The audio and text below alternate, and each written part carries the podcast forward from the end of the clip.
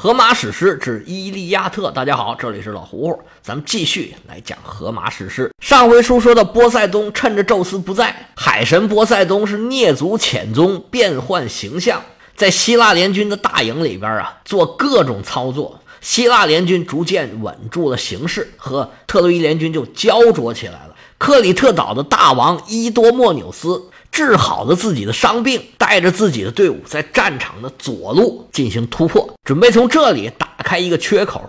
古代的部队打仗啊，尤其这种密集阵型，它的正面是很强大的，但是侧翼呢，因为没有队友的掩护啊，就非常的脆弱。所以密集阵型啊，最怕包抄。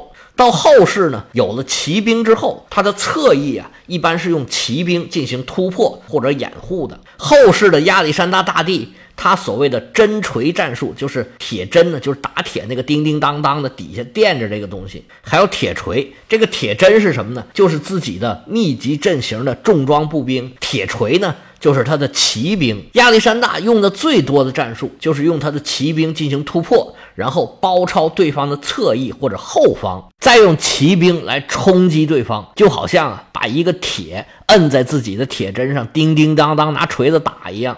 这种战术当时是横扫天下，无人能敌。当然了，亚历山大那个时候呢，又加入了很多新的兵种，加入了很多复杂的技术战术。不过那个时候他打仗的原则跟我们现在说的这个希腊人他们打仗的原则没有什么变化，总的就是要突破、包抄，把对方给包围住，看谁呀先突破，先进行包围，谁基本上胜算就很大了。这突破它一旦形成啊，对方往往就是一哄而散。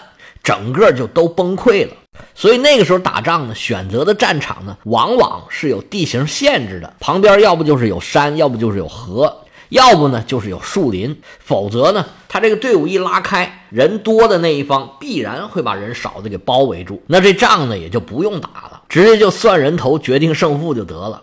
如果有地形限制，那就双方只能硬刚啊，你从队伍里边打过去，那算你的本事。不过这个呢，考验的就是双方的技战术素养、训练水平，还有单兵作战能力。我们讲的这段战争呢，可能没有后世的战争军兵种那么多、那么复杂。但是这个时候，明显伊多莫纽斯他们也是在寻求边路的突破，好进行包抄。这个战术的逻辑是一样的。你还别说，在波塞冬的帮助之下，这个包抄啊，似乎收到了不错的效果。虽然双方各有战损，但是总体上。希腊联军是占据了上风。伊多莫纽斯刚刚杀了对方的一员将奈斯托尔的儿子安提洛克斯，杀了他的御手。俩人啊，一个圈着马往回走，一个抬着对方的尸体，准备去剥下他身上的铠甲。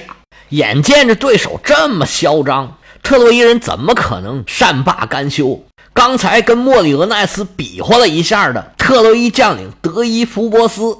这时候跳出来想给自己找回场子，刚才那一下啊，没决出胜负，双方都不怎么露脸，尤其这德伊福波斯被人扎了一下就回到自己队伍里面，更有点颜面无光的意思。这回他跳出来想为自己正一下名，标枪出手，奔着伊多莫纽斯就过去了。老将伊多莫纽斯久经战阵，都说人老精马老滑，兔子老了鹰难拿。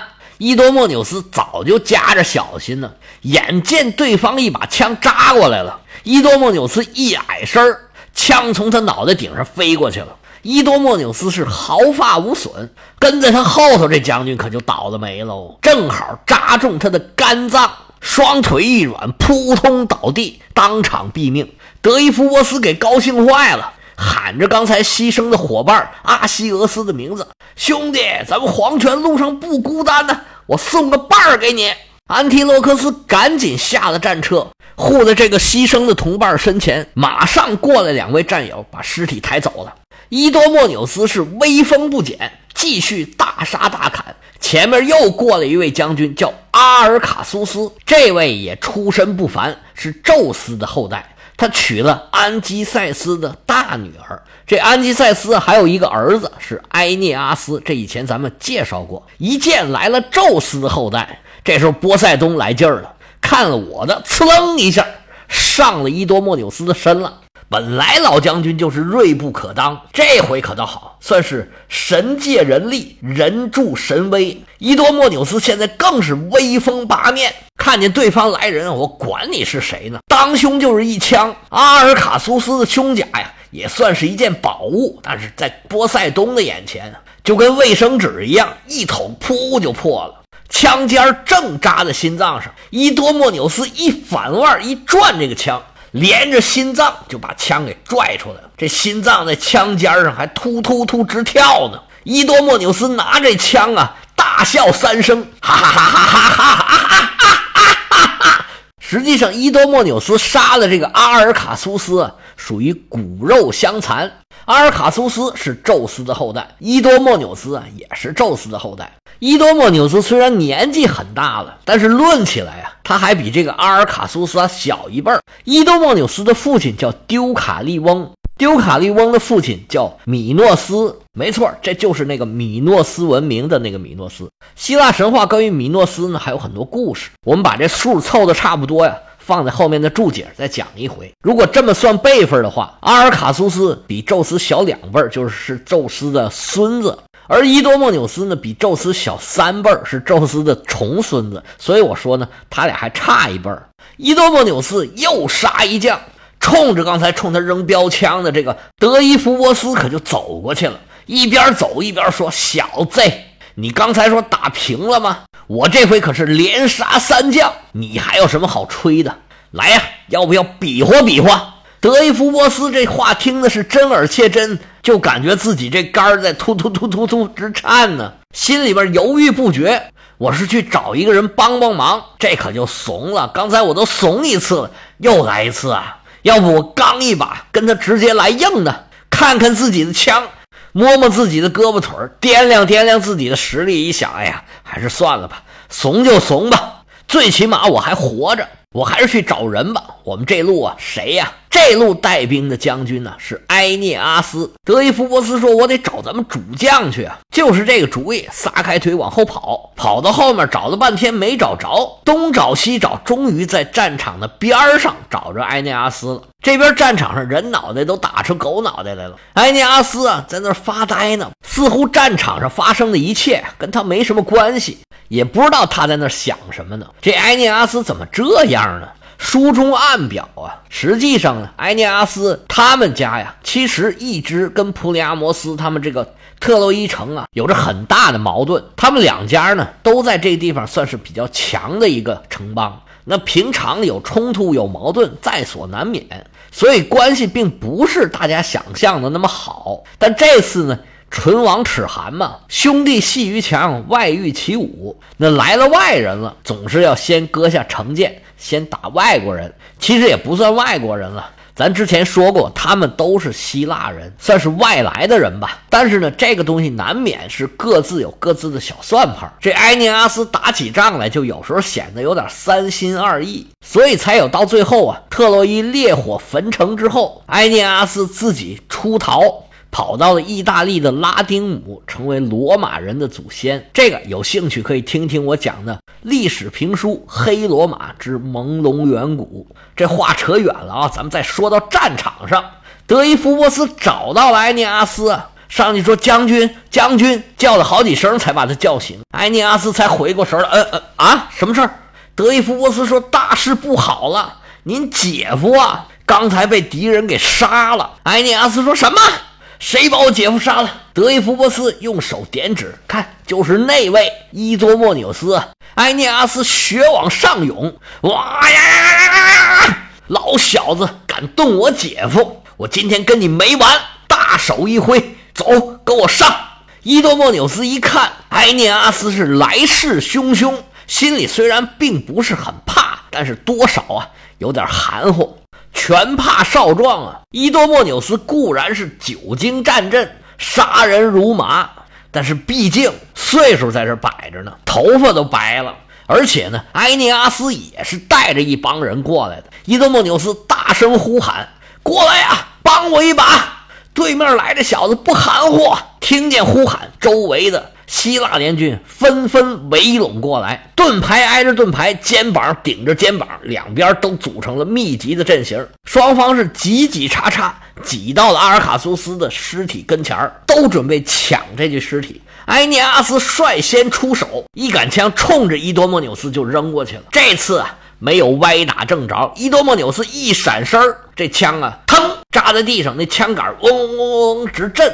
伊多莫纽斯也扔了一个枪，他没冲着埃涅阿斯，一枪扎倒了他旁边的一员将。伊多莫纽斯还想过去把枪拔下来，结果冲他投过来的雨点一样的标枪啊，把他逼的是连连倒退。在战场上拼杀了这么大半天，伊多莫纽斯不得不感叹呢：岁月不饶人呢，这体力啊，说不行他就是不行了。老将军这腿脚有点慢了，不过在战友的配合之下，一点一点往回退，还能支撑得住。这时候，德伊福波斯看到这老将军，觉得哎，这是个机会啊，冲着伊多莫纽斯再次发难，又扔过去一根长矛，这次又没击中伊多莫纽斯，但是呢。撂倒了旁边的阿斯卡拉福斯。这阿斯卡拉福斯啊，是战神的儿子。不过阿瑞斯现在呀，跟其他的神仙一样，被宙斯啊禁足了。说你们都不能动啊，就在山上待着。他还在那儿闲云野鹤呢。儿子，已经把命丢在战场上了。德伊福波斯虽然又没有投准，但是呢，好歹算杀了对方一员猛将，赶紧上去准备摘对方的盔，解对方的甲。这边伸手把这个盔摘下来了，刚想动手解对方的胸甲，就见希腊联军队伍里面伸出来一只长矛，呲楞一下就扎在他胳膊上面。德伊福波斯叫：“哎呀，不好！”手一松，头盔咣当掉地上了。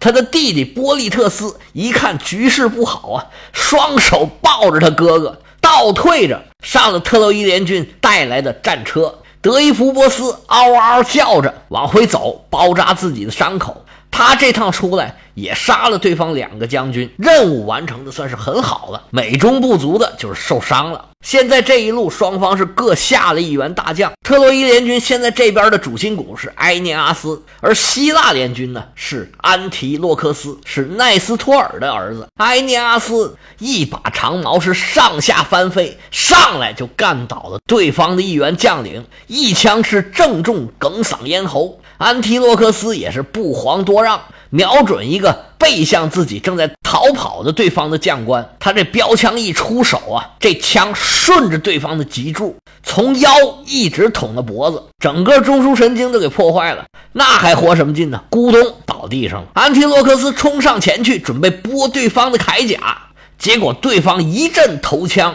叮叮当当的都砸在他的盾牌上面。安提洛克斯是力战群敌，毫无惧色。对方虽然人多势众，但是一时也近不了他的身。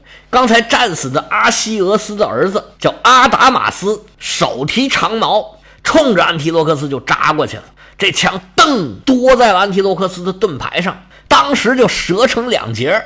他一看，哎呦，手里家伙没了。刚要往回跑，还没转过身去呢，莫里厄奈斯标枪出手，狠狠地扎在他小肚子上阿达马斯当场就躺地下了，痛苦地呻吟着，一点一点地往回爬。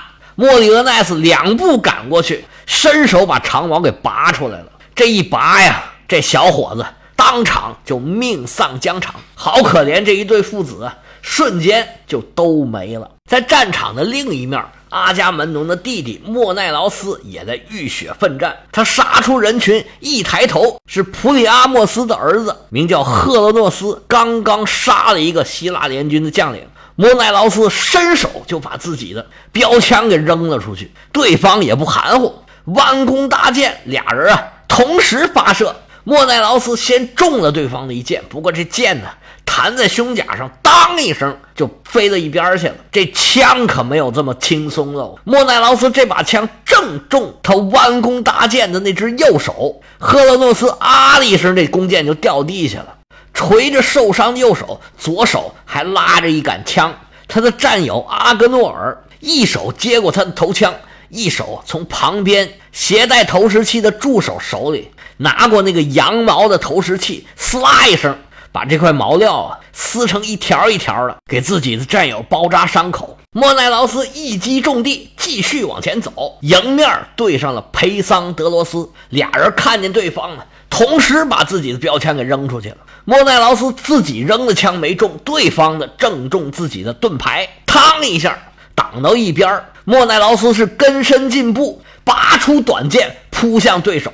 裴桑德罗斯用盾牌挡住自己，拔出手斧。俩人啊。都是这种不要命的打法，看谁能打得快，谁打得更狠。裴桑德罗斯的斧子当一声砸在莫奈劳斯的头盔上了，莫奈劳斯是不为所动，一把宝剑势大力沉，凌空而下，嘡了一下正中前额，这宝剑顺势而下，整个脑袋呀从上到下被劈成了两半。莫奈劳斯哈哈大笑，踩住尸体，把甲胄剥下来。交给自己的手下，转身上阵，继续冲杀。没走两步，对面就来了一位小将，名叫哈尔帕里昂。不由分说，当胸便刺。莫奈劳斯下意识的抬手一挡，嘡，长矛正中盾牌正中间的铜芯儿。这一枪被挡住了以后，莫奈劳斯恶狠狠地盯着这小伙子，把这小伙子看的是越来越害怕，转身往自己队伍里面跑。莫奈劳斯喊了一声：“别跑！”张弓搭箭，一支铜头的羽箭打着调的冲着哈尔帕里昂就飞过去了。哈尔帕里昂饶是跑得快，他也没有箭跑得快啊！这支箭穿过骨盆，射中了膀胱，小伙子痛苦的蜷曲身体呀。周边的战友把他扛上了马车，还没等到地方呢，就已经死在了路上。哈尔帕里昂这么一死啊！他的好朋友王子帕里斯是怒火中烧啊，张弓搭箭，这一箭飞出去，正中希腊联军的一位年轻的将领，名叫欧开诺尔。说到这位欧开诺尔，还有一小段故事。他的父亲名叫波鲁伊多斯，家住在科林斯。因为他父亲是先知啊，多知多懂，学问渊博，有能耐，有地位，家里也有钱。但是这知道太多了也并不好。他父亲早就算着这孩子，如果在家里面待着，就会因得疾病痛苦而死。还有一种死法，就是跟着希腊联军一起远征特洛伊，那就会被特洛伊人给杀死。两害相权呢？经过反复的这么权衡，他父亲还是决定：哎，你跟他们一起去吧，反正你迟早是死，跟家里待着也是病死。你要是不去呢？我就需要给联军交一大笔的钱，而且呢，你还要受病痛的折磨。与其啊在这缠绵卧榻，长时间的受疾病的痛苦，还不如啊你就出去，还给我省一笔钱，还给你来一个痛快的。欧开诺尔自己也想明白了，行了，就这样吧。于是乎，跟着大队人马来到了特洛伊。哎，这都打了九年了，可能没事了吧？他都把这茬给忘了，结果到了帕里斯这里，他这个预言应验了。帕里斯的铜头凋零剑夹带着风声，扑哧扎在他耳朵下边，穿过了哽嗓咽喉。欧开诺尔眼前一黑，两腿一软，咕咚死尸倒地，算是应了他父亲的预言了。战场的两边啊，都是喊杀震天。拿荷马史诗里边的话，这是人死人亡的战场。但是赫克托尔啊，对战场两边的形势啊并不了解。他现在呀，全副精力都在自己所在的中路的拼杀上面。现在在中路最主要的战场上，双方的主力啊都在这里。现在希腊联军中路的指挥官是两位埃阿斯。赫克托尔突破了正门，现在战车也已经进来了。开始啊，特洛伊联军似乎是占据了上风。但是希腊联军这边啊，有一个很强大的帮手，那就是波塞冬嘛。宙斯刚刚看监控看累了，想歇一会儿。希腊联军在宙斯疏忽的这个当口，得到了波塞冬的帮助，摆开了密集阵型，进行了很强硬的抵抗。赫克托尔组织了一轮又一轮的攻击，但是不但没有什么效果，反而啊。希腊联军似乎有起势的劲头，赫克托尔现在想尽了各种办法，想要把这个势头给压下去，但是看来还非常的困难。要知道，赫克托尔将会碰到什么样的问题？他想要有什么办法呢？我们下回啊接着说。